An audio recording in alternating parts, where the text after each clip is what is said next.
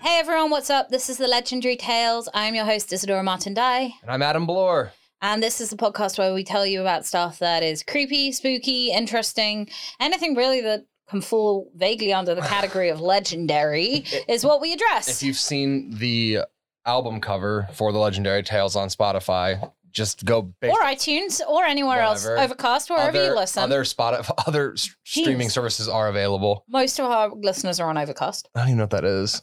Oh, well, we're there. Oh. We're here. Great. Thanks, guys. Appreciate it. Yeah, this is that podcast. That's who we are. And I'm very tired. Okay, so so for those of you that are regular tuning ins, Adam is currently in the south of France sunning himself. So while I stay here and work on our gorgeous house project, we decided to do three days, three podcasts, so that you guys are covered for three weeks. Yeah. This is day two. Yeah. And I'm, ac- I, I, I, for the last two days, I've been like, this is like the hardest thing I've ever done. And it's not, not even a, not even a little bit. Adam But obviously I'm hasn't got the history degree that I have such a- because this is nothing. I'm such a big baby. All right, so Adam's first up today. Yeah, and I don't think we mentioned this on the end of last episode, but We said creepy. we said creepy, but we've decided to do some famous spirits. I believe is we can put Ghost that. stories. I don't know the moniker of that. We should put in some like spooky wind sound here. All right, I'll find some Or- just for you. Can we do it? Can we overlay it over the whole podcast so it's just an hour and a half of spooky wind noises? Yeah, that would be creepy. Yeah. Also, very unlistenable. Yeah. So yeah, I decided to cover the Flying Dutchman this week because I didn't know anything about it. Awesome. I did find a poem Yay, and I was going to read it live now, but it's 115 verses, so I didn't even bother writing any of it down. Dude, I had a poem that was also like thousands of verses, and I think I found four. I found a couple, uh, not from that poem specifically, but I was thinking if I read it and like it enough, I might just record it separately. and we okay, can just- look out for a bonus episode can where just- Adam reads you a poem. We can just slap it somewhere. Okay. So before we talk about the ghost ship, the Flying Dutchman, we're going to talk a bit about the Dutch Golden Age. This was a period of time from the year 1581 to 1672 where the Netherlands were the foremost maritime and economic power in, on the globe. This was largely due to cheap cheap labor, cheap migrant labor. They cite Protestant work ethic. They were the Protestants were very hard workers due to like Calvinistic Okay. because of Calvin, the the Okay, yeah, philosopher yeah, yeah. Calvin, they were like, yeah, we'll just work really, really hard, and they had like high literacy levels and stuff. So the Dutch were doing pretty well then, Yeah. and so they they were also able to able to cite cheap lumber, and with the invention of the wind powered sawmill, they were able to very quickly work lumber and make big ships. This is actually the period of history that I studied at university, so I know lots about. Well, no, okay, I know lots about it from the English perspective, Yeah, which is that we were the second. yeah, the second largest maritime Yes. um force. Yeah, I mean, obviously England's very well known for its navy, and the Yeah. Netherlands uh, would make sense as well since they are heavily coastal. Yeah. Uh, I d- just mostly know about the tulip trade because because tulips are very important. I. I didn't go at all into the tulips because it didn't really come up in my. you mean very- Hmm. tulips and piracy and Dutch pirate ships don't have anything in common? no, I guess not. Oh, okay. But tulips are a big thing. There's a really fascinating, and by fascinating, I mean hard to read book Called tulips. about tulips. I tried to read that because the background is interesting because this is so tangential, but it's really really cool. But there's an itemized bill from like from some king or duke or something, and there's a tulip bud on there that they collected for something like 300 head of cattle and two wagonfuls of grain and Yeah, it was a huge a thing. big market for tulips. Mhm, I'm And pretty. such a gamble as well because you don't know what they look like until well, the whole point was that they wanted them to break with a variegated leaf uh, flower. That was like I think the aim of the tulip market was that they wanted them to break with a variegated flower. Yeah. So you would buy bulbs, and the bulbs could change hands like 50, 60 times before the bulb even bloomed Yeah. at different rates. That's really cool. So maybe that we'll do an episode on tulips because that's a pretty we legendary. could do market. like a we could- market, legendary yeah, we could do a or- markets episode. Yeah, which is weird, but we could do that. I think Because what was the markets? Tin and copper. That's what we studied Yeah. in history through our house. you We guys, did. you guys interested in a in a markets episode? Let Yeah. us know uh, because even if you're not, we'll probably do it anyway. Okay. So off tulips, um, the Dutch, being traditional map makers and seafarers, did very very well in sea trade and maritime exploration. They developed trade with the Far East. Even developed a monopoly of trade with Japan, where they traded spices, which went for large amounts of money due to the amount of effort and the kind of risk that it took to get them back to the Netherlands. Sweet. If we do do markets, I'm going to do the Silk Road. Ooh, yeah, that's a good one. That'd be good. I think spice is also a good one to look into because Okay. spice has always been a very lucrative thing. Yeah, but I think so. Anyway, moving on. anyway, Okay. they rested dormant position in the world trade away from Portugal and Spain at this time as well. So they became very much Yeah. VC trading countries. In 1602, the Dutch East India Company was founded. It was the first multinational corporation with which they started the monopoly on trade with Japan. They also traded fabl- favorably with their Baltic neighbors uh, for basic resources, uh, resources such as wood and grain, which they could then sell for a profit. They could sell such simple things for good profit because there were constantly bad harvests in England and France, and that helped boost them in that Cool. way. They happened to be since they're right in the middle of these two sort of very different Boring. yeah places they could do trade with both and, Yeah. and profit very heavily the dutch east india company as well as being a, a large trading firm was also a sort of a part of their war machine Uh, it was ob- obviously part of their, their naval forces Mm-hmm. um, they, but they had sort of quasi political power Okay. so they could wage war yeah. they could imprison and execute prisoners hmm negotiate treaties, strike coin, and also had the power to establish colonies, which they were doing all over the place. Yeah. Like Jakarta in Indonesia is was originally a That's a the Dutch weirdest colony. example because I think there's tons of huge Dutch colonies. I know that one specifically because of a captain who I will talk Oh, about okay. in a little bit. But yeah, Jakarta, I know very strange because the Dutch had colonies everywhere. Yeah, okay. But that one's Jakarta's going to be prevalent. sort of. Well, Jakarta won't be, but a city near Jakarta will be Okay. prevalent. This also they also needed because they were growing economically so quickly. In 1609, they established the first ever central bank, the Bank of Amsterdam, which Cool. was used to finance all of these wartime things. They also had optimal geographic location to develop this superpower. A quote I found from Ronald Findley and Kevin H. O'Rourke says The foundations were laid by taking advantage of location midway between the Bay of Biscay and the Baltic. Seville, Seville, which is in Spain, and Lisbon, which is in Portugal. Thank you, Isadora. okay. He asked me earlier whether I knew where those two cities were. And you did know. and I did know, and I'm really impressed with Yeah, myself. that was amazing. So between those two places and the Baltic ports were were two apart from each other for direct trade, enabling the Dutch to provide profitable intermediation, carrying salt, wine, cloth, spices, and silvers to the east, and then bringing back grain, fish, and naval stores to the west. The Dutch share of European shipping tonnage was well over half during its ascendancy. So they Wow. were doing even more trade for Europe than they were doing like for themselves Cool. and still profiting very heavily. They also had the largest merchant fleet in Europe during the 17th century. And again, favorable position. They were si- situated on an east to west and north to south trade route, and they could also go to the German hen- hinterlands via the Rhine. okay. So they just, so they were just basically baller. yeah, they did a they did a very good job of being situated where they are. Well done, Holland, for picking your country. Good job, guys. well done. good job for I guess staying here. So at this period in history, the Dutch are dominating the sea. Their ships vastly outnumber any other country, and the mark of the Dutch India C- Company is recognizable by nearly everybody who sees it. Okay, makes sense. Oh wait, I see where we're going with this. Enter the Flying Dutchman. Okay. So the Flying Dutchman is, if anyone doesn't know, a ghostly apparition of a big ship. It's interesting because early reports claim that it's a merchant vessel that crashed off the case the, the Cape of Good Hope, which is the which is South Africa, en route probably to Indonesia to pick up some spices or something. But as the stories go on and on, and as the years pass, the Dutchman sort of turns into like a prison ship where spirits or seamen who uh, have not sinned. Thanks, Ben. Ben- Ben is 12. He's in here ruining the podcast again. Um, it's not the word sin isn't, but who commit crimes against uh, other seamen uh, are sort of like damned to this ship, and they just sort of have to work off their crimes. It's a very strange.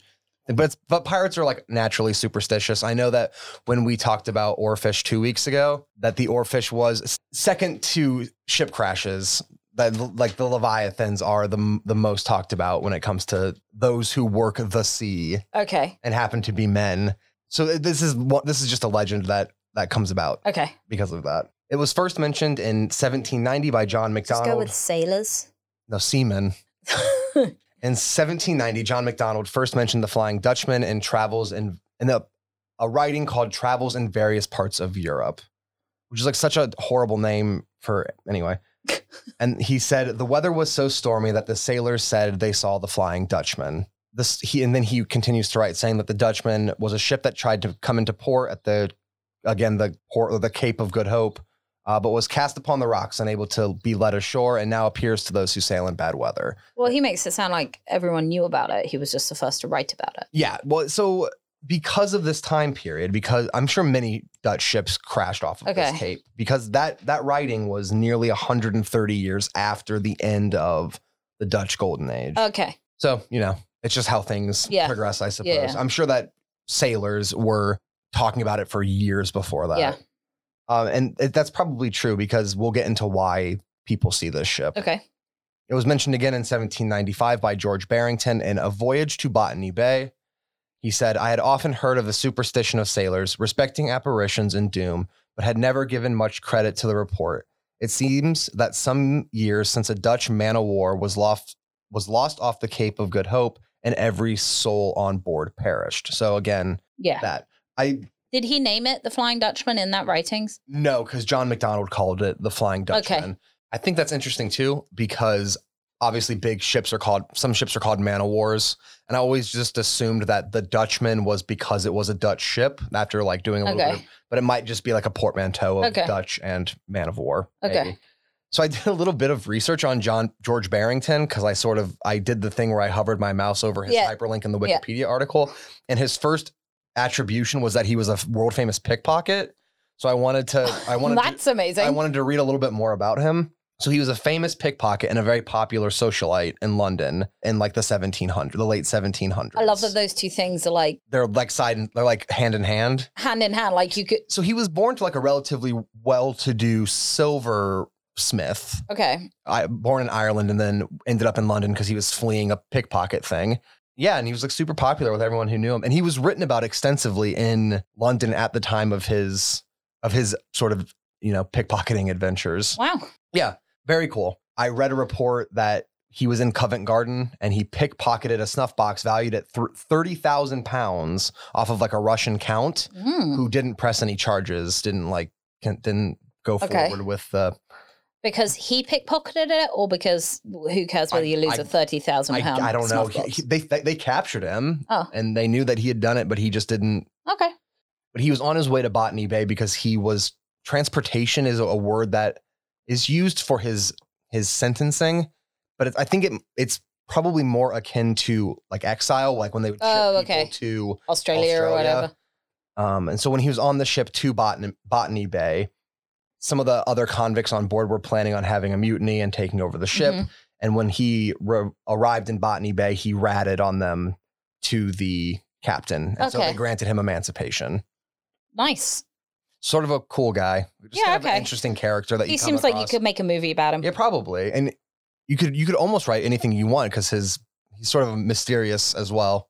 Cool. I like it. Yeah. And this is on that trip he claimed to see the Dutchman. Okay. In 1803, John Leyden mentions it in Scenes of Infancy. This is sort of where the Dutchman gets its this is a prison ship Oh, Vibe. okay. it is a common superstition of mariners that in the high southern latitudes on the coast of Africa, hurricanes are frequently ushered in by the appearance of a specter ship denominated the Flying Dutchman.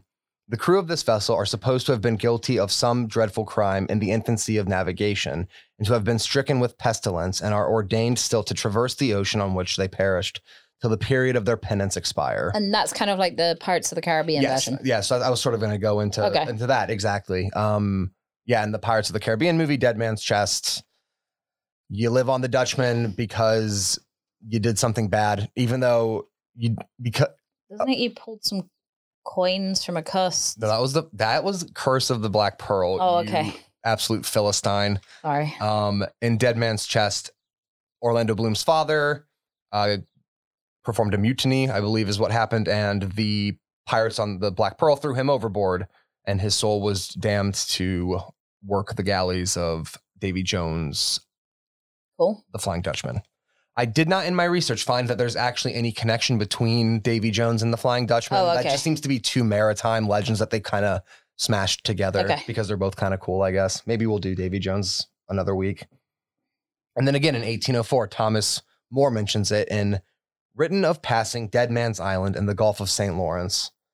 This is the poem bit. Ooh. So you're welcome. Thank you. Fast gliding along, a gloomy bark. Her sails are full, though wind is still, and there blows not a breath her sails to fill. So, ghost ship. Go ship. They've attributed a captain to this ship.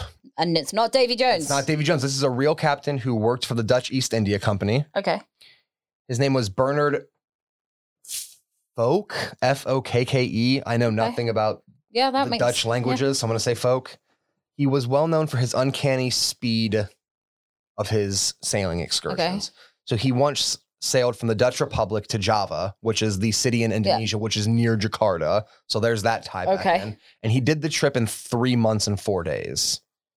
And that trip requires you. Wow. That trip requires you to go from the Netherlands hmm west around Africa, Okay. down past the Cape of Good Hope, which is the, the bottom peak, and then up through.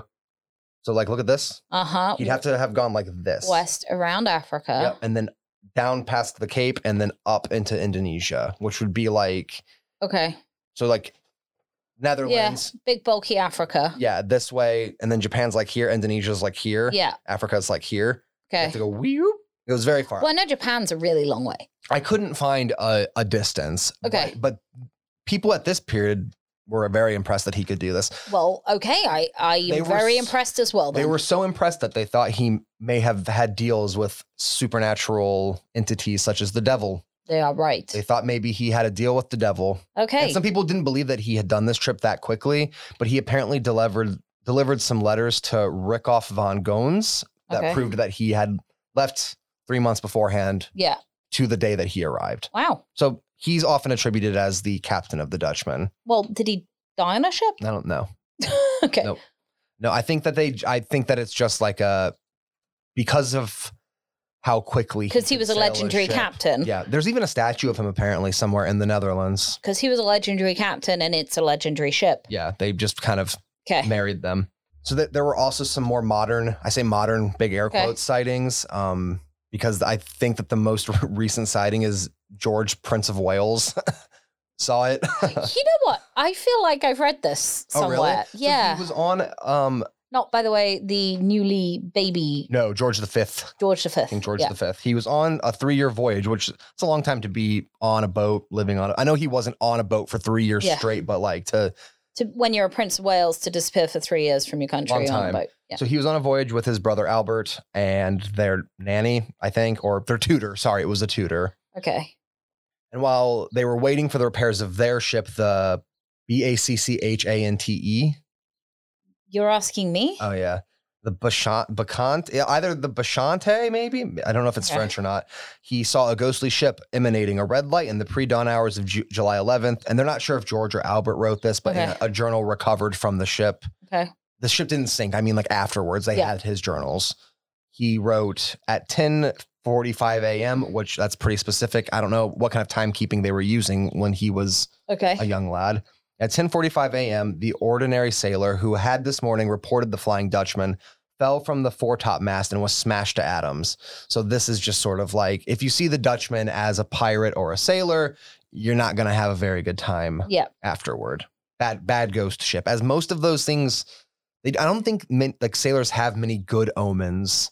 They almost they all seem to be kind of bad. They're all Okay. they're all tellers of They're not glass full kind of people. No, glass half full. but, kind I of mean, people. understandably, they all had like scurvy and were malnourished and had to live on the ocean, which I can only imagine would be terrible. Oh, poor seaman. Poor seamen. So this is a bit of a, a quick one for me, but there is a reason why you see the Dutchman. Okay. And it's because of a f- atmospheric phenomena called Fata Morgana, which is a really cool name for something. Yeah. It's an Italian term named for the sorceress of Arthurian legend because this phenomena has been addling the brains of people for like forever. The it wasn't more. What's the name? Fata Morgana. Oh, okay. Because I'm like Morgan is okay. Yeah, Yeah. that makes sense. So, what does it do? You might be asking, and I'm going to tell you in very simple terms. Great. Sure. Tell me. In So, simple what it terms. does is it distorts objects or objects around an object Okay. to the point where it's unrecognizable for what it is. It can invert the object, so f- turn it upside down. Wait, I missed this. What can? Fata Morgana. What, what is it? I'll tell you. oh, So, scientifically, you want to know what it is first? Yeah. Well, it's a kind of superficial, distor- like visual distortion, Okay. and it occurs when light bends Okay. This isn't this isn't gonna be very complicated, so quit acting like you have a migraine, even though you might actually have a migraine. when light rays bend over Okay, so you have two layers of wind. Okay. You have cool air on the bottom, Yeah. and warm air on top. okay. the light bends down because Okay. of how the air affects it and it causes things out on the open sea or if you're at sea looking into shore Yeah. it can cause images to invert Okay. or turn on their sides and i looked at pictures of this and i mean obviously like i don't think that a ghost ship really exists i'm sure that these sailors Yeah. were also p- maybe a little bit delirious because they weren't Yeah. drinking any clean water but you see when you see something like this the image changes almost as quickly as you can blink Oh, um, okay. and it would look very ghostly and ephemeral out in the distance. It also occasionally, if you see, this can cause ships to look like they're floating above okay. the, the waves or even like sunken down into the waves. You can see a ship sailing in the distance with a, a direct image of it inverted above like the top of it. So there's a bunch of really crazy Yeah. stuff. And that's more than likely what these sailors were Almost like when you experiencing. have when you see a mirage in the desert. Exactly. Okay. I think it's near the the same sort of atmospheric effect. Okay. But yeah, that's what uh Wow. that's Cool. what that was. Um and I was kind of hoping to not get as clean of an explanation cuz I do like Mystery. ghost stories and stuff, but you know, that's fine. Okay. So it's actually scientifically proven, Mhm. pretty much, that the Dutchman is It's just an illusion. cool. Yeah. It- and more likely than not just a ship in the distance that you couldn't see clearly Okay. Um. Okay. because That makes sense. because like obviously modern day ships now have big light beacons Mm-hmm. that flash as they're sailing but in the 16 or the 1700s they weren't gonna weren't And gonna have obviously, when you see a weird ship and then something bad happens, you're going to remember the weird ship a Oh, lot yeah. more You're than go- if you just saw a ship and nothing that. happened. you're gonna want to blame it on something and Yeah. the dutchman is just kind of a scapegoat for cool. other ships crashing but pretty neat i think I agree. All right. Well, dark wise, creepy wise, I went with the headless horseman. nice oh yeah Um, also mine not as creepy as i thought it was gonna be No, yours was not really dark or creepy at no all. just sort of like this is what people thought they saw this is what they were actually seeing the end Kind of the cool thing I think about what we do here is we make these things less creepy. I also think it's interesting because obviously we've both heard of the Flying Dutchman before we did this podcast, Mm-hmm. but we very often have assumptions about about you know Yeah. like when we did the Ja- the Dark Japan episode and we were like, oh, these are going to be super creepy, and Yeah. then mine just ended up not being creepy at all. No, mine was though. But it's nice to do some illumination, I think, yes, I think it's good. I think it's good when you give voice to fear. to reason Yes. Yes. you didn't see a ghost ship. No, but you may have seen a headless horseman. Ooh. Okay. So I got some of my information from this website called grunge.com and they actually did some cool like research into it. Okay. So some of my what you actually saw and why is uh gonna be solved by them. Cool. But Thanks, Grunge.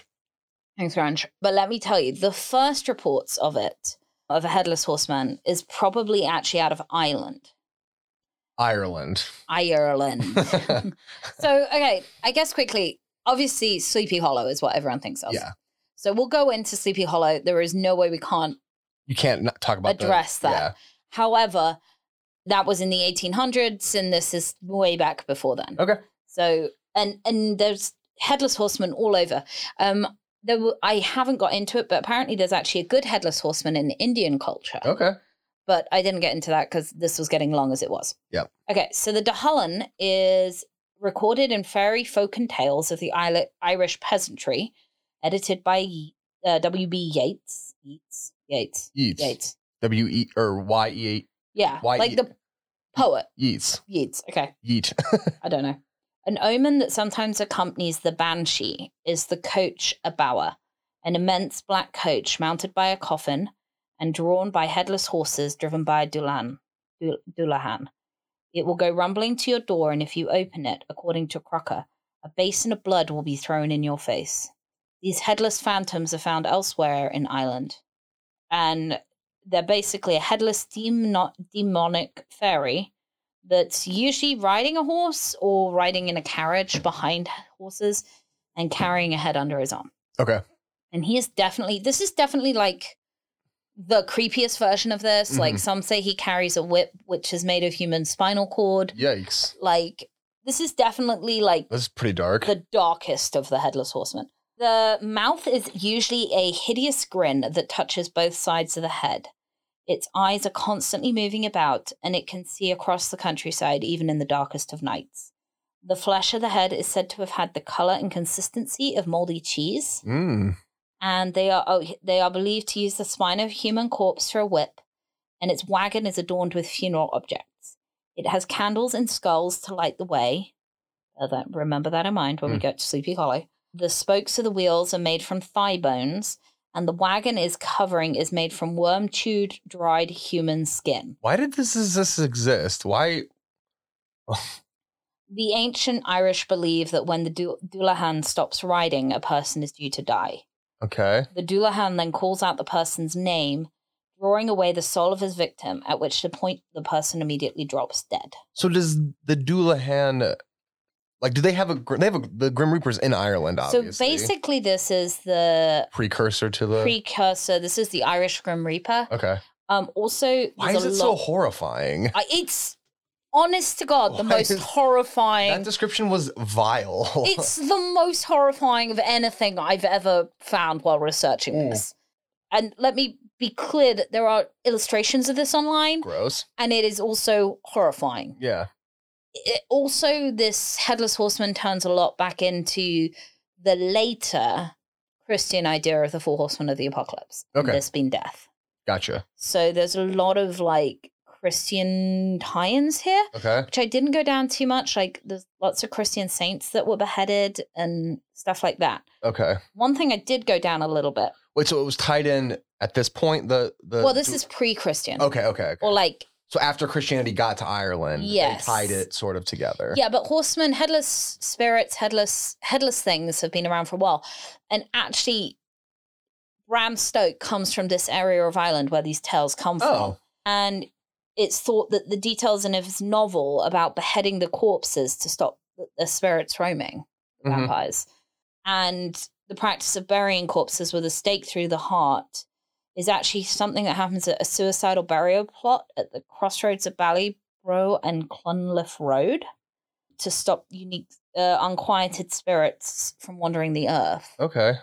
So there's this Interesting. real tie-in with Vampires. how to kill vampires as well, Cool. beheading, which I, I know at some point we got to do vampires. Oh yeah, I, don't, I can't believe we haven't. I know. So at some point we've got to do vampires, but I thought it was, and so I didn't, again, I didn't Yeah. go down that route because obviously, There's a lot to cover there.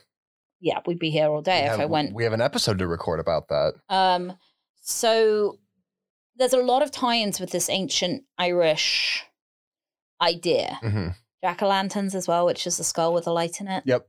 Um, which obviously ties back into Sleepy Hollow, as we'll get to. Apparently, golden objects can force them to disappear. Is there not Um, a lot of gold in Ireland? Is that why they I- used it as like an I don't object know. of? I don't know. Also, it wasn't gold objects; it's golden objects. Oh, so it just gold, like in color, like golden color. I don't know. I, I read into that what you want. Um, interestingly, and I just thought I would, I thought I would bring this back because you might find it interesting. Uh, Dulahan Dulahan is a common name for headless warriors, predominantly knights, in Japanese video games. Oh, Um, the influence obviously has uh, crossover. crossed over, but apparently, I've never. apparently, there's a Cool. Japanese. You know how we talk a lot about like a lot of Japanese myths are modern. Yeah, yeah, Um, and, they, and they're heavily influenced by Western. Yeah. So this is like one of those Mm. That's really cool. examples of where it came from.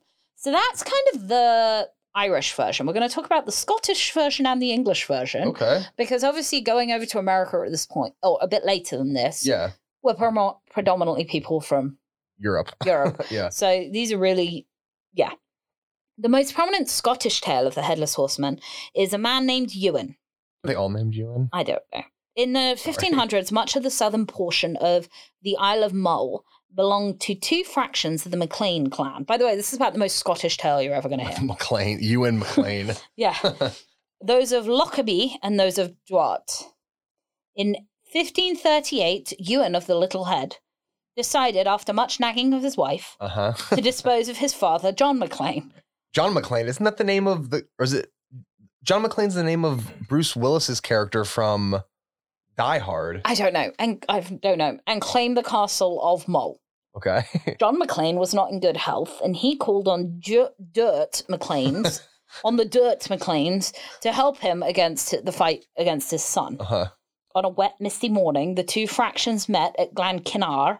Ewan, with about fifty and uh, fifty hairy and rather unclothed clansmen, Uncouth.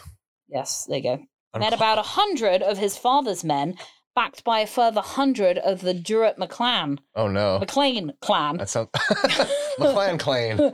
who were equally hairy and uncouth. Okay. Who, Don't know who who's wrote writing this. I maybe I put who wrote this in. it must have been. Oh, David Fox wrote this. was this an English person? I don't know. This was I don't know. David Fox wrote this on on somewhere. it sounds like he really hated the Scottish. There were utterly unprintable Gaelic oaths as the two sides fell upon each other with axes and claymores. The fight was going badly for Ewan's outnumbered clansmen, but suddenly, seeing the Duat chieftain ahead of him, Ewan drove his horse, whose name has been lost to the passage of time, straight at the Duat chieftain. Slashing left and right as he forced his way towards the Duat chieftain, Ewan forgot to look in- behind him, and an enemy clansman came up behind him with a very sharp axe and with a single blow uh, decapitated him. Oh my god. As Ewan's head fell from his body into the heather, his body must have gone in some sort of spasms and his legs became locked around the horse's belly. The horse must have thought he was going to be beheaded next, so he took off at a full gallop towards home with the luckless Ew- uh, Ewan still upright in the saddle. Oh my god. The two feuding parties were so amazed at the sight that they stopped fighting. In any event, the loss of Ewan's head meant that he was very unlikely to be chieftain. So there wasn't a lot of. Pa- I really do like whoever wrote this, by the way. Very funny. So there's not a lot of point in carrying on the fight. And it seemed that leaving the field of battle without a head was a bad omen for them. Okay. I I mean, it's not great. So you inside just surrendered at that point. yes, That they seems- just kind of gave up. Um, I would too. When the horse, Ewan's followers walked slowly back to Loch Squahabian, Sorry. Squabhi- Squabhain, whatever, where the late Ewan had his fortified longhouse. Okay. Okay. So when the horse and the headless body arrived back at the lock, his servants had a good look down his neck to make sure he didn't currently have a head on. Are you serious? yes. I, I don't know. Like I said, David Fox wrote this. It's awesome. That's uh, hilarious. It was decided that the devil was at work and the horse must be watched. So they cured this assumption by cutting off the head of the horse, and sticking it on his body which did not please the horse one bit. because the horse would be dead. No. So, within a very short time, it was apparent that the ghost of Ewan and his horse were determined to let their presence known. Every time that a MacLean clansman heard ghostly hoofbeats in the night, he or she would know that they would shortly be dead. People in the district took to going out, going to bed with their ears stuffed full of sheep's wool. Even today, the story is still believed in outlying areas of Mull. As Lorne MacLean will tell you, just a few years ago, he was taking, talking to the wives of one of the crofters on Mull, and she said that she'd heard the headless horseman galloping past in the night and that she feared she would soon be dead. She was actually correct in her assumption, as she died only four years later at 98 years old. See, told you, he There's- wrote, whoever wrote uh, David Fox, awesome. This, just, this goes to show that there's just re- good reason to believe in the legend. So, if you're in the West Highlands of Scotland and you hear a horse galloping past at night, get as far down as you can under the cl- bedclothes, pull them over your head, and pretend that you do not hear the headless horseman. cool. I just, I, I mean, It's a grim story. it's grim. We were going for creepy. I found creepy. Yeah. Did a good job. My Irish horseman with the spinal that. whip and the This the, The worm, head- eaten human skin. yeah. That's vile. Okay, so now we're going to move to the 14th century Okay, in England. in England. Knights of the Round Table. Oh. So I'm going to try and do a poem, but let me be clear: this is written not actually written in Old English because it is written by a man who took an Old English poem and made it apparently less hard to read. But we will Struggle through. The Green Knight, his head down laid, Sir Gawain to the axe he braid. To strike the egg a will, he slow stroked the neck born in twain. The blood burst out of every vein, the head from the body fell. The Green Knight, his head up hent, into the saddle whitely he split, he sprent. Spake words both loud and shrill, saith Gawain, think on thy covenant. This day twelve months see thou now want to come to Green Chapel. All had great marvel that they see, that as he so merrily embed his head in his hand, for forth at the hall he dare rode right, and that saw both king and knight, the lords were in the land. Did that make any sense to you? Yeah, I mean, I, I think I was in Sir Gawain and the Green Knight in like a youth production when I Really? was in primary school. Yeah, Because I'd never heard of this yeah. before. Um, I wish I would have remembered it before Sir Gawain and the Sir Gawain and the Green Knight. So he was one of the Arthur's knights, right? Yeah. Gawain was, and the the Green Knight basically says does something, and Gawain beheads him. Yeah. and then the Green Knight says, "Hey, Gawain, you've got whatever the length of time was." Yeah.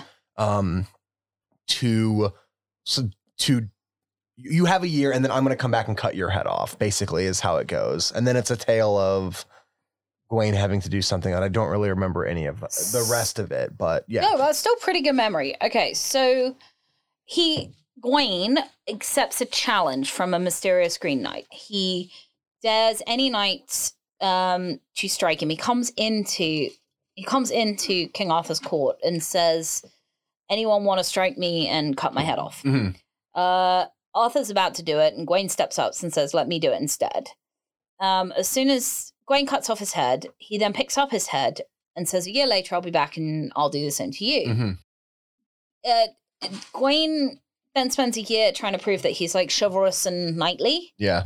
to do with a lady Bertal Bertalac.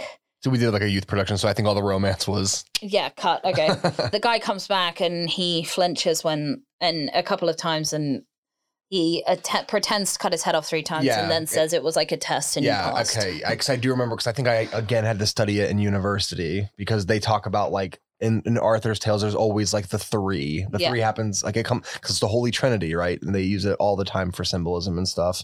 So this is before Holy Nothing. Okay, well then I don't know at all what I the guess three it's not. I guess it's not really. the three the three does I think does come up in yeah, in- but three's in Wiccan as well. Whatever you put out comes back to you three times. oh yeah Okay. The Three's a good earliest known story to feature this beheading game, Mhm. he calls it a game, is an 8th century Middle Irish tale. So we're back to Ireland again. And it's all about three blows with an axe before letting his target depart without injury.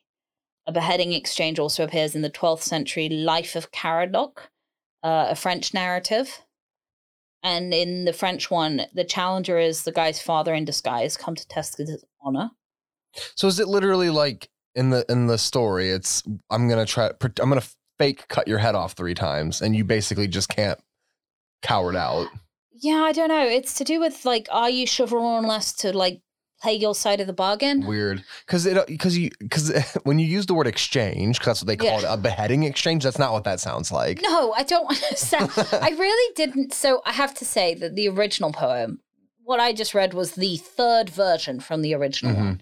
So the original one was, the original one was legitimately unreadable to me. Um, it was written, I wrote down somewhere what the language was, but I can't remember now. And then there was another one. That was that first writing is Sir Gawain of the Green and the Green Knight. Mhm. Then in the 15th to 17th century is a rhymed retelling of it called The Green Knight, okay in which the plot is simplified, motives are more fully explained, and some names are changed. The fact that I still couldn't get through the poem of The Green Knight gives you an idea as to how little I understood about the Yeah. original fable. yeah So I'd like to see a children's production of it because Yep. maybe that's the kind of level of understanding I, can I, handle. I think I have it on DVD somewhere so, okay, so now we're in the 14th century. Now we're going a little bit later. We're going to go to the Brothers Grimm. nice So this just gives you an idea that headless horsemen forever forever have been around. Um, the Brothers Grimm recorded German tales depicting headless riders dating back to the 1600s. A man, any man who commits a crime that deserves to be punished by beheading during his lifetime, will be condemned to be headless in his afterlife. This was what I'm sorry what, one more time any man who commits a crime okay that deserved to be punished by beheading during his lifetime Yep. will be condemned to be headless in his afterlife. okay In the tale, Hans Jürgen Filful from Dresden, a woman is gathering acorns near a part of a forest called Lost Waters when she hears a hunting horn and a thud. The woman turns to see a rider standing over her with a grey horse and a grey cloak. The woman thinks nothing of it and continues to can- carry on her acorn collecting. The next day in the woods, the woman is met by the same horseman, only this time he's carrying his own head. The rider calls himself Hans Jägentelthal and asks if she took the acorns without permission and tells the woman that when he was young, he drank excessively and took as he pleased. That life as sin had condemned him to an afterlife as an evil spirit. This German version makes the headless horseman something of a cautionary tale. I, I don't really get what the cautionary thing was here. Like, was he threatening to kill her? if you don't, if you take acorns, It's you'll weird- get haunted. I don't. It's weird that as a spirit who was condemned for doing something bad, if the cautionary tale is that he will kill you, that's not like a bad trade-off for being like a butthead. like Yeah, if you're if you're evil and and then you're meant to be beheaded and then you are beheaded in the afterlife, but then you're able to take other people's souls, who are you cautioning? Well, the thing is, he didn't seem to kill her in this version. He just, just sort had of- a chat with her. I mean, I mean, maybe it's because she was only stealing acorns. Like if she had Maybe. been like hunting in the king's land, which is a big no. I don't know. Oh, yeah, that was a That's- big no no. Yeah, that's Okay, so then there's another one that the Grimms wrote about, which is a man named Hackelberg, who was so devoted to hunting that when he dies, rather than go to heaven, he begs God to keep him on earth hunting. He then becomes the wild huntsman, roaming the woods with his fiery hounds on an eternal hunt.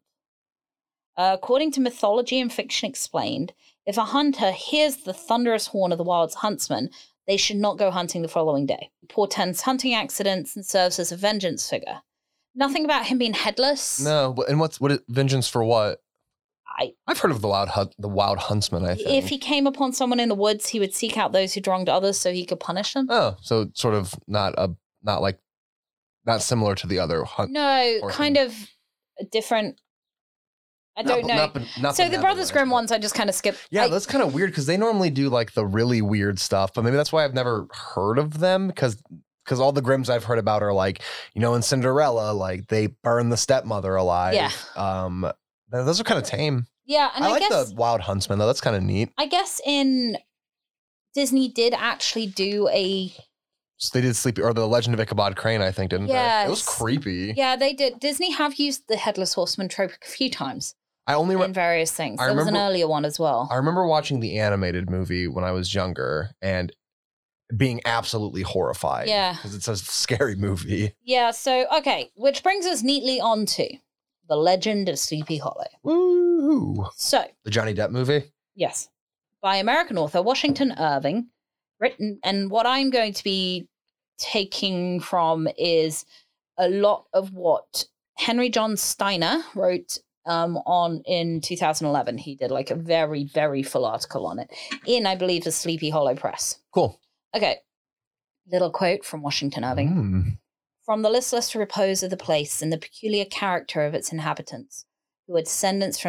The Dutch. this sequestered glen has long been known by the name of Sleepy Hollow. A drowsy, dreamy influence seems to hang over the land and pervade the very atmosphere. I'm gonna sound really stupid. Yes. Is Sleepy Hollow a real place? yes. And it's called Sleepy Hollow. It's not just like a, a hamlet that they. I will get into Okay. all of that. Cool. I'm going to tell you this legend of Sleepy Hollow first, then I'm going to tell you all the real life stuff. Cool. Okay. So, the legend of Sleepy Hollow is actually one of the earliest examples of American fic- fiction that has continued with popularity. Cool. Um, especially during Halloween because of the whole pumpkin for a head thing. So, the legend relates to the tale of Ichabod Crane, a lean, lanky, and extremely superstitious schoolmaster from Connecticut who competes with Abraham Brombrones Van Brunt. the town rowdy, One more time. Abraham Brombro- Brombones Van Brunt, Okay. uh, for the hand of the 18 year old Katrina Van Tassel, the daughter and sole child of the wealthy farmer Baltus Van Oh Tassel. my God. I know. This is the this is what they use for the Disney movie, I believe. Yes, also, I will point out that Ichabod Von Crane. Ichabod Crane. Ichabod Crane is actually a real person, No but has way. nothing to do with this. Oh. And Washington Irving just really liked the name. It's a cool name. And apparently he was very big at just taking names of stuff that he people's names that he'd heard that he liked Uh, and just being that's, like, that's a bit apocryphal. I'm now gonna make you a A, a, a very skinny, nerdy school teacher. yeah, who's gonna end up not very happy. Not very, very Um, poorly. So they there's a love triangle. One night he uh Ichabod Ichabod proposes to Katrina and she says no. Oh, Um, having failed to secure her hand, uh, he rides home on uh, Gunpowder, his horse. By the way, I must have read this four times and kept skipping the bit where they told me that the horse was named Gunpowder. And I kept reading the rest of it going, What the hell's he doing with gunpowder? okay. Heavy hearted and crestfallen between the through the woods between Van Tassel's farmstead and the farmhouse in Sleepy Hollow where he is quartered. He's a pretty superstitious man, and Mhm. one of the ways that Abraham Brom Brones Brown Vunt has been messing with him is to tell him about all the different weird, creepy goings on in Sleepy Hollow okay. which apparently is a town famous for its hauntings. Sounds like it. So he's been just kind of messing with this guy's head because he wants to marry the guy that he wants to marry, girl that he wants to marry. So after passing reportedly haunted spots, his active imagination starts to get like a little over the top. After a a few different like ghost sightings, he encounters a cloaked rider at an intersection of a menacing swamp. Unsettled by his tra- fellow traveler's eerie sighs and silence, the teacher is further horrified to discover that his companion's head, in the form of a jack o' lantern, Mm-hmm. and for those that are English and don't know what a jack o' lantern is, it's a pumpkin with a face carved out of it. You not do that over here. We do, but we don't call them jack o' lanterns. What do you call them? Pumpkins Oh, carved pumpkins. Hmm. Not his, not on his shoulders, but on his saddle. Like I said, remember the skull with the candles in it, Yeah. the, the Irish guy. So I think that there's got to be a tie-in yeah. there. In a frenzied race to the bridge adjacent to the old Dutch burying ground, in he the the ghost is supposed to vanish in a flash of fire and brimstone. Before crossing it, Itchman rides for his life, desperately goading gun- gunpowder down the hollow.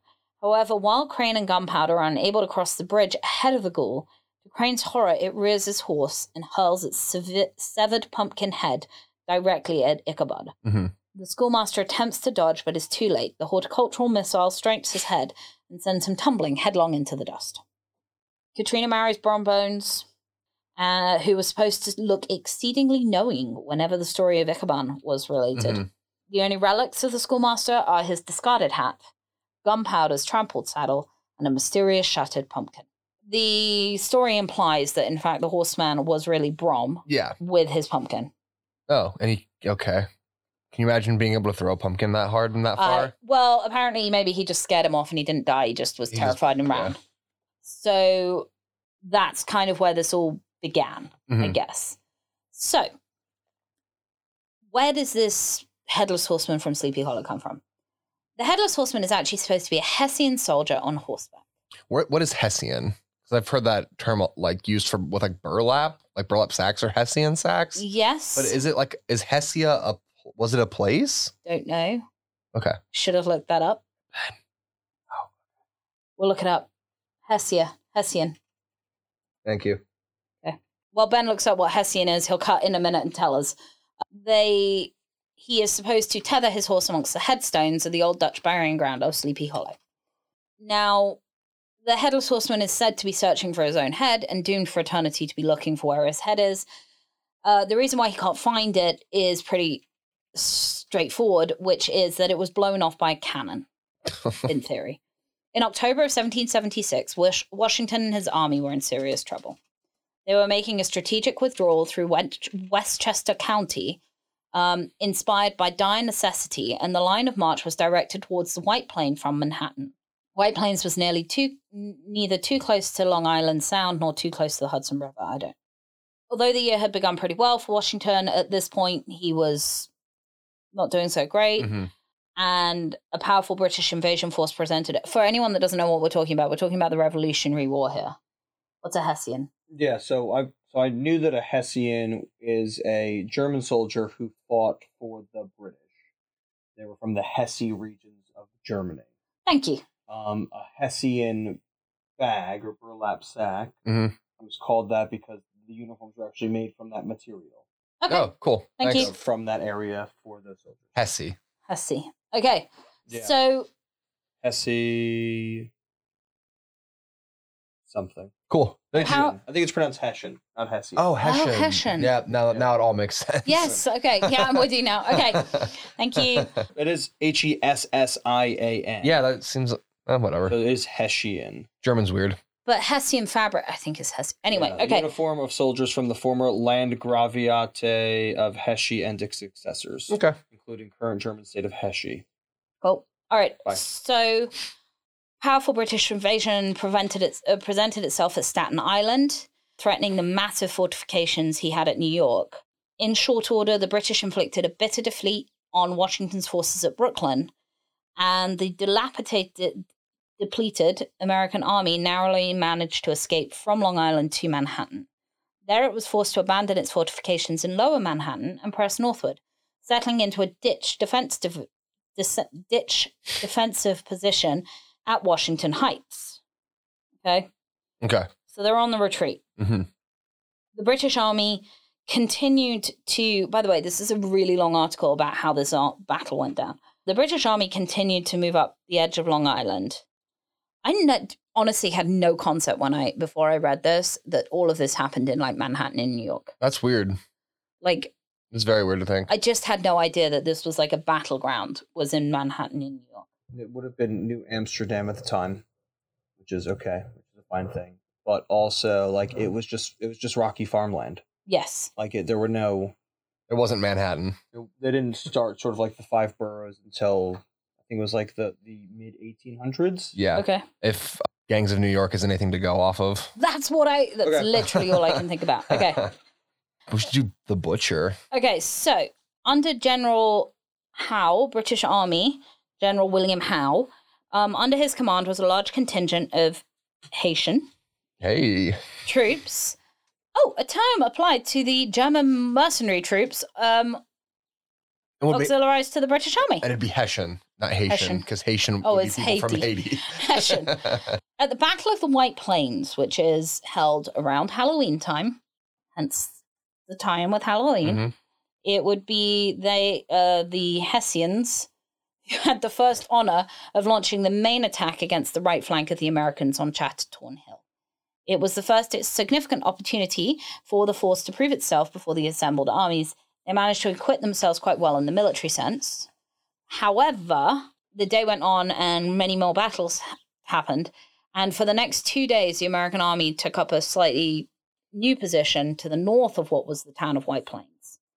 On November the 1st, so basically the day after Halloween, the face off continued and the combatants began an artillery exchange. The artillery battles on both sides pounded away as the armies watched on. A Hessian Hessian. Hessian uh, artilleryman was decapitated, according to American General William Heath, by a cannonball. A shot from the American cannon at this place took the head off a mounted Hessian Hessian. Hessian artilleryman. One of the artillery horses was also left dead and decapitated on the Oh field. my God. Okay. So the military standoff continued until November 5th. But is it possible that this is pretty much where the start of this happens? Yes. Um, because this is very close to where Sleepy Hollow is. Mhm. And actually, before Washington Irving even started writing about it, the Headless Horseman had become a neighborhood ghost. How might he have come to be buried in Sleepy Hollow? Unfortunately, Probably wasn't. well, actually, no, they they think they did. Oh, really? Yes, because they picked up his headless body and took because the soldiers were grieving and they took it down to the partly deserted valley at that point of Sleepy Hollow, um, and the stone church, st- stone church stood there, reminiscent of the ones that the German soldiers remembered for their home country. Mm-hmm. And beside the rear of the church, quietly and without ceremony, they dug a grave and laid their friend's headless remains to rest beneath it. Hmm. In early dis- in early November, and the trees were uh, uh, editorializing, and the trees had their coats of autumn crimson. The air was crisps, crisp. The soldiers did not langu- linger. They had their orders to move on, and they took one farewell over their shoulders and drove their car. Huh. That's touching. Um, they reckon his head was so terribly shattered by a 12 pound, pound 12 pound cannonball that they God. just buried it in the field of White Plains. the Revolutionary War was gruesome. so that is kind of the real, Big air quotes. massive air quotes, the real story of the Headless Horseman of Cool. CP. I didn't realize it. It- I never would have assumed that it was an American folk story to begin with. Yeah. Because most of the things aren't, No. unless they're Native American. Um, that's really cool, though. Texas has its own headless horseman. Did Okay. you know about this one? How big is it? it's the biggest one. Huge, huge.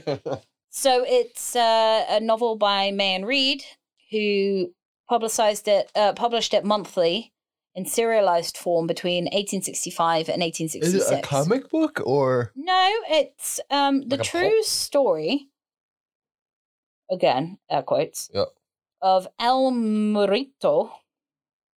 Um, and Taylor was inspired by. Uh, sh- Taylor was a veteran of the Texas Revolutionary War with Mexico, Okay. the Civil War. An Indian fighter who was also involved in the Sutton Taylor feud, once considered to be the state's longest and deadliest feud. Okay. I also now makes me want to know what now is considered the longest and deadliest feud in Texas, if it's no longer the Sutton Taylor feud. And uh, there was actually a historian that talked about this with Taylor, and he learned a lot about Texas history firsthand from Taylor. And basically, uh, it's a written story, but it's kind of a I don't know. Um, I guess you'd call it a docudrama now oh. like it, he Taylor this was a real story that Did he not just kind of appropriate because it's called because the headless horseman is called El Morito, um, which is obviously Spanish. Was this sort of was this taken from Spanish from or from, I'm sorry, it's from Mexican culture, or does he just use a the I- I- Spanish? well I think it was the fight with the revol- with them in the Texas Revolutionary War with Mexico. okay, Um, the story takes place in Texas soon after the war with Mexico. Okay. Uh, Louise Poindexter, a beautiful newcomer, is courted by two men, the arrogant and vindictive Cassius Clayhorn, and the dashing but poor monk, uh, Mustanger, Maurice Gerald. Calhoun plots to eliminate his rival when tragedy strikes. Louise's brother, the young Henry Poindexter, is mur- murdered. All clues point to Maurice Gerald as the assassin and at the same time, a headless rider is stot- spotted near the Poindexter plantation. Uh, Wallace decided to use the ringleader's body of a whole load of Mexican horse thieves as a warning to others. Bigfoot decapitated the dead man and put his body on a wild stallion that the to- two had caught and tied between two trees. They thrust his head into a sombrero secured by a strap and tied to the pommel end of his saddle, and they set the horse loose to roam the hilly countryside. Ew. I don't know how that ties into the women. I feel like I should start this whole segment again, but I'm not going to. Did they just um? So so Wallace, he's not, Okay. he's not the one who wrote the story, right? no, Taylor wrote the so- Right. story, and Taylor did not put himself in the story. But according to the historian Warren Hunter, who talked to Taylor, Taylor may have just left himself out of the story because, well, Because he cut someone's head off. because he cut someone's head off, put it in a sombrero, That's grim. strapped him to a horse, and left him to gallop around, Pretty and grim. perhaps didn't want to be related. To I that can story. imagine that I- if I did something like that, and I'm not saying that I ever have, uh, I probably wouldn't. Yeah, I'd probably do the best I could. I swear to remove God, there's so myself. many versions of this Texas story, like, and and people just keep seeing a wily headless rider, and I don't know. Okay, It gets a bit confused. Yeah, I don't know. I don't know what I was reading. Anyway, okay, I'm gonna tell you about one last one. Oh my God, Okay, pervasive. all right. Uh, I might cut that whole thing about Texas. Um, okay, Whatever. so the last one I'm going to talk to you about is the headless me- mule of Portugal. Okay, and Brazilian folklore. In most tales, it's the ghost of a woman that has been cursed by God for her sins, often said to be a concubine, oh, or to fornicate with a priest within a church, Yee.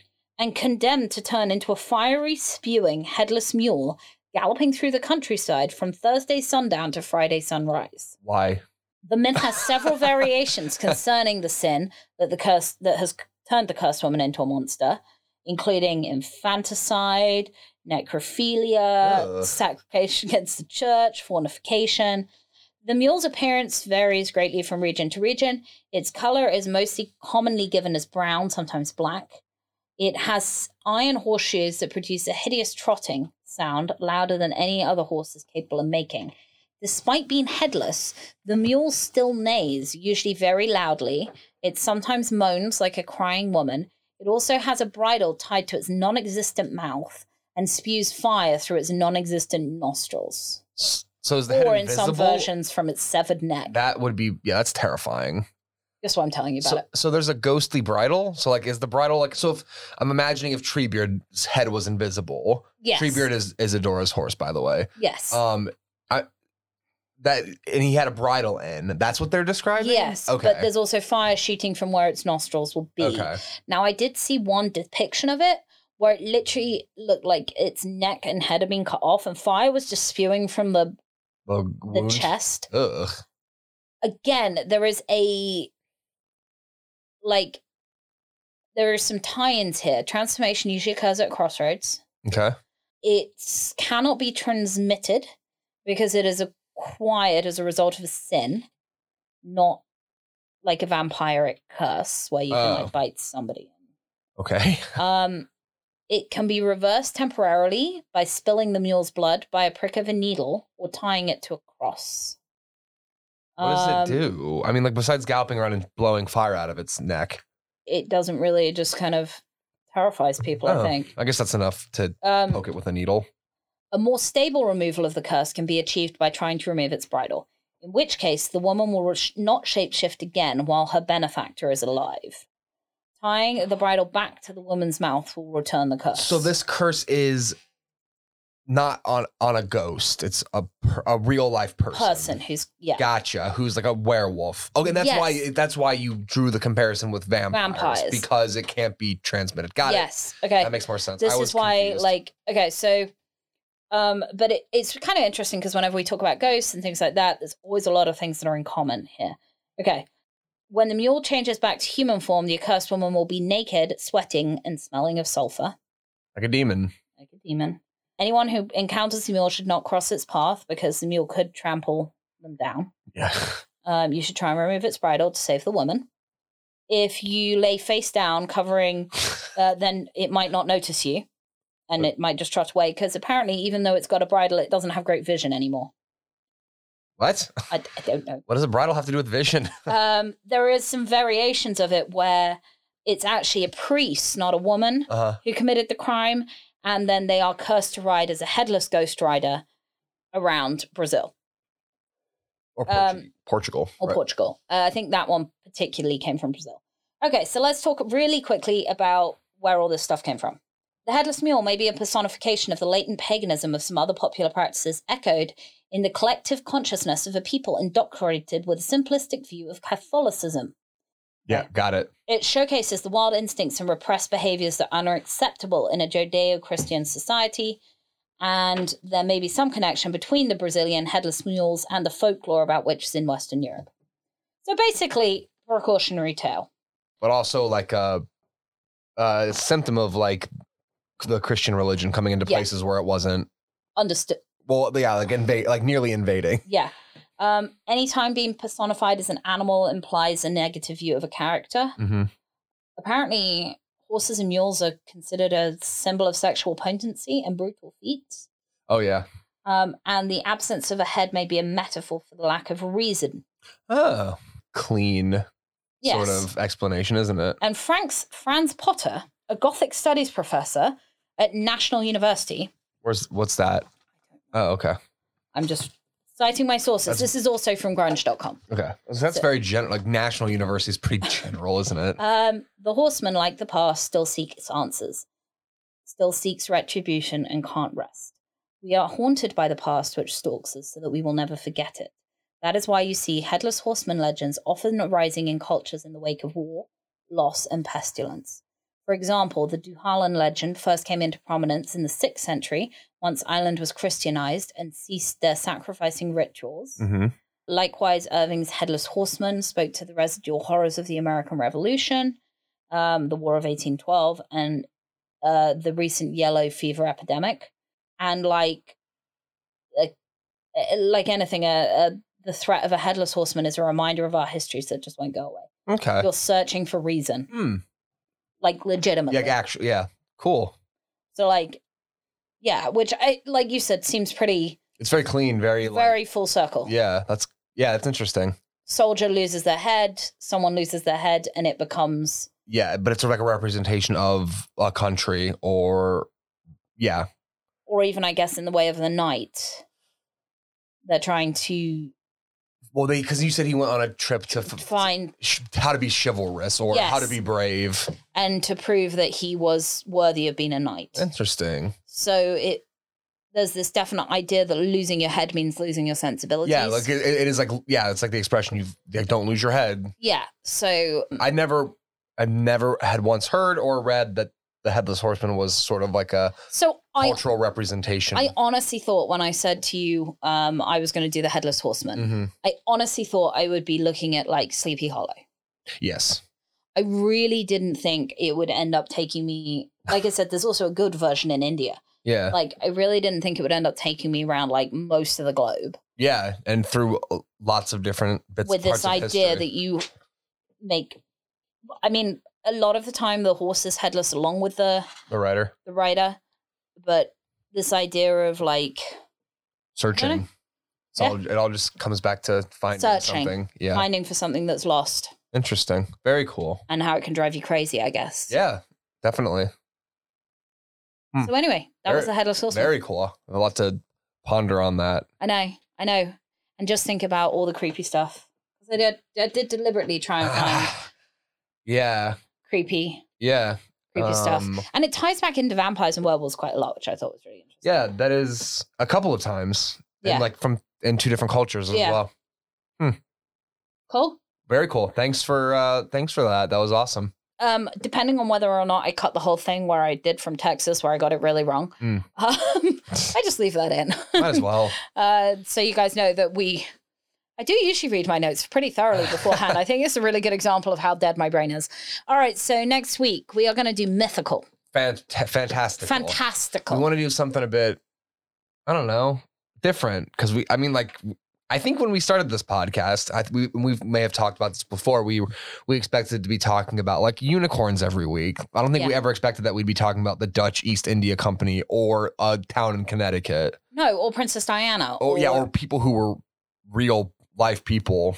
yeah. um, with people and it's who- been really cool, and we've actually found that we're really enjoying that bit. But Yeah. we're going to try and take it back to its roots yeah. next We're week. gonna do something fantastical, and I've got no idea. Uh, we've thrown dragons around. We've I thrown might uni- do we've unicorns. thrown unicorns around. So maybe I'll do dragons because I think Pliny the Elder does some writing on dragons, and I gotta bring Um, my man back. Also, it's uh, our 13th episode. no, this is our fourteenth episode. We've decided we're not sure whether to skip it and just go straight to 14.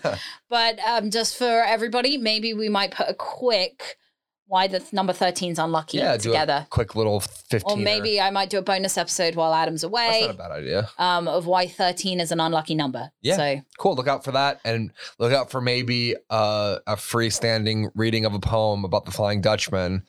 yeah, you never know what you're going to get on Who the knows? legendary tales. All right, guys, subscribe. Yeah, tune in on the on the Spotify, on iTunes, on the other one, Overcast. Overcast, where you all are listening anyway. Thank you very much. We will see you next week. Bye. Bye.